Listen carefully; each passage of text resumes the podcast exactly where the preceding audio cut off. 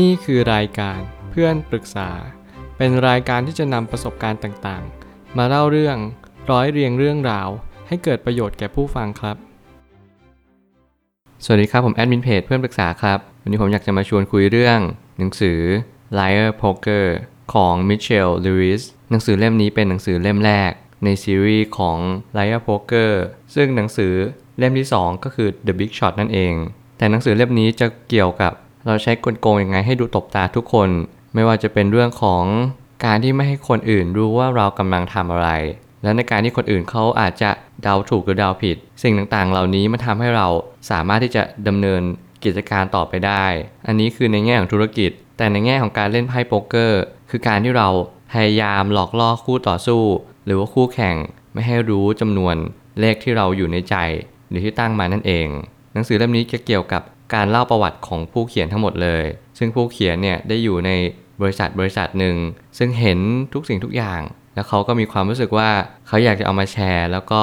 มาแจ้งเตือนกับทุกคนว่า สิ่งที่เรากำลังทำเนี่ยไม่ใช่เป็นสิ่งที่ถูกต้องเลย แล้วมันก็ไม่มีความสุขด้วยที่เราจะทำแบบนี้ ผมเลยตั้งคำถามขึ้นมาว่า กลวิธีในการใช้การดวงตา ในการเล่นไพ่โป๊กเกอร์ คือเรียกไพ่ที่มีค่าสูงขึ้นไปเรื่อยๆแล้วให้ผู้อื่นทายเลขอย่างถูกต้อง มันคือการ ที่เราพยายามหลอกล่อผู้อื่น ไม่ให้ทายถูกนั่นเอง นี่คือกลยุทธ์ของ Liar's Poker นั่นเอง มันเป็นกลยุทธ์ที่ถูกคิดขึ้นมา ในตอนที่ผู้เขียนเนี่ยได้ทำงานอยู่ที่ซ o ลมอนบาร์เทอร์มันเป็นกลลวงที่รู้สึกว่าตบตาได้อย่างแยบยลจริง ๆ เขาก็เลยมีความรู้สึกว่าอยากจะมาแชร์หนังสือเล่มนี้ ผมเห็นว่าการที่เรากระทำแบบนี้ มันอาจจะดีในระยะสั้น แต่ในระยะยาวอาจจะส่งผลเสียมากกว่า ซึ่งมันเป็นการที่ทำให้บริษัทเข้าสู่กระบวนการล้มละลายในที่สุด การเดิมพันที่มีแต่ความเสี่ยงทั้งหมด ไม่มีอะไรได้คืนกลับมาเลย คือการทุ่มหมดหน้าตักกับการขายตราสารนี้ให้กับบริษัท นี่คือสิ่งที่ผู้เขียนได้เขียนในหนังสือ ตลอดทั้งเล่ม ก็คือเขาได้รู้สึกว่า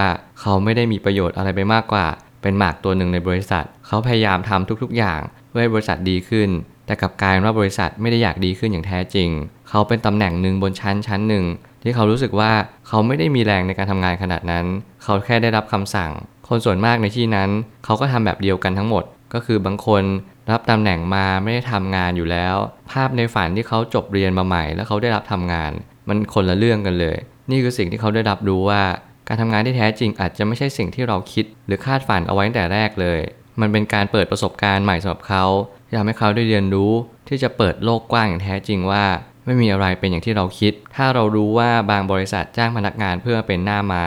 แล้วนั่นอาจจะหมายถึงความล้มเหลวแท้จริงภายในองค์กรนั้นๆ ผมเชื่อว่า Salomon Brothers เนี่ยก็เป็นหนึ่งในบริษัทที่เราเห็นประวัติกันอยู่แล้วว่าได้ผ่านอะไรมาบ้าง สิ่งหนึ่งที่เราเห็นก็คือการฉ้อฉลที่ยิ่งใหญ่ที่สุดในประวัติศาสตร์ คือการที่เราไม่ได้มีสินทรัพย์จริง ๆ แต่เราพยายามปั่นเพื่อให้ทุกคนเห็นว่าซาร์มอนบาร์เทอร์เนี่ยสามารถทำกำไรได้จริง สิ่งเหล่านี้คือ ภายในบริษัทไม่ได้ทำอะไรเลย นอกจากสร้างเรื่องขึ้นมา สร้างภาพให้ทุกคนเชื่อว่าซอมมอนบาร์เทอร์เนี่ยมีกำไรจริง ๆ แล้วถือสินเชื่อในมูลค่าหลายล้าน สิ่งเหล่านี้เป็นการสร้างความเชื่อให้กับบริษัท เหมือนสร้างเครดิตให้กับสินเชื่อที่เขาได้ปล่อยออกไป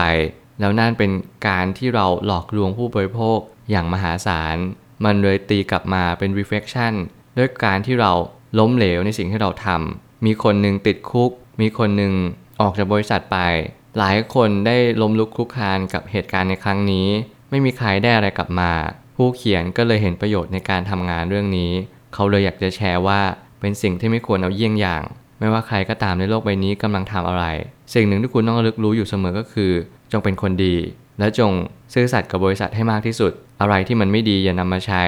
จงนำสิ่งที่ดีต่อยอดไป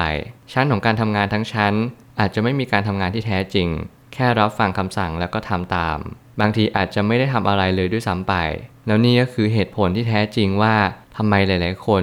ไม่เคยได้ฝึกงาน แล้วก็ไม่เคยมีประสบการณ์ในการทำงานอย่างแท้จริง เพราะว่าหลายบริษัทในโลกใบนี้ ไม่ได้มีการทำงานที่แท้จริงเลย ไม่ได้มีต้นแบบหรือโปรโตไทป์ที่ดีพอ ในการที่เราจะนำไปใช้ต่อยอดไปได้ หรือว่าเราจะสามารถประคับประคองบริษัทให้ดียิ่งขึ้นได้เช่นเดียวกัน เราจึงต้องหา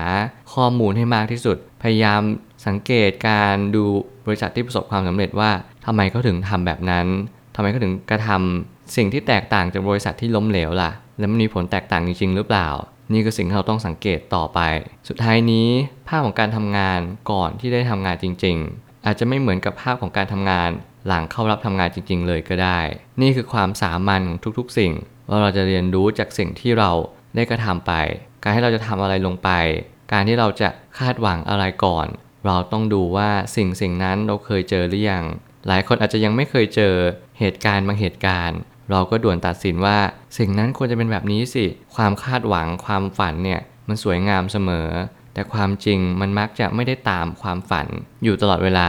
สิ่งที่เราควรจะน้อมรับก็คือความจริง เมื่อเราเข้าใจความจริงให้มากที่สุด เราจะรู้ว่าอะไรกันแน่ที่ทำให้เรามีชีวิตที่ดีขึ้น อะไรกันแน่ที่ทำให้เรามีชีวิตที่ก้าวหน้าหรือก้าวกระโดด มันคือการยอมรับความจริงนั่นเอง ถ้าเกิดสมมติเราเรียนรู้จากประสบการณ์จริงว่าการทำงานที่แท้จริง คือการที่เราพยายาม สังเกตพยายามดูว่าอะไรที่เราพอทำได้ จงรู้จักตัวเอง สิ่งที่เราคาดหวังในการทำงานในปีแรกในการจบเรียนมาเนี่ยเรามักจะวาดภาพอย่างสวยงาม แต่บางทีเราอาจจะเจอบริษัทที่ไม่ดี เราก็อย่าเพิ่งท้อถอย พยายามเชื่อมั่นในความดีเข้าไว้ หาบริษัทที่ดีต่อไป ผมก็ยังเชื่อว่าคุณมีโอกาสที่จะเจอบริษัทที่ดีมากมาย ขอแค่พยายามต่อไป อย่าลดละเลิกและท้อถอย และที่สำคัญที่สุดอย่าลืมที่จะเป็นคนดี แล้วมาสำคัญมากๆ ผมเชื่อว่าทุกปัญหาย่อมมีทางออกเสมอ ขอบคุณครับ รวมถึงคุณสามารถแชร์ประสบการณ์ ผ่านทาง Facebook Twitter และ YouTube และอย่าลืมติด Hashtag เพื่อนปรึกษาหรือ f r ร e n d t a l k a ด้วยนะครับ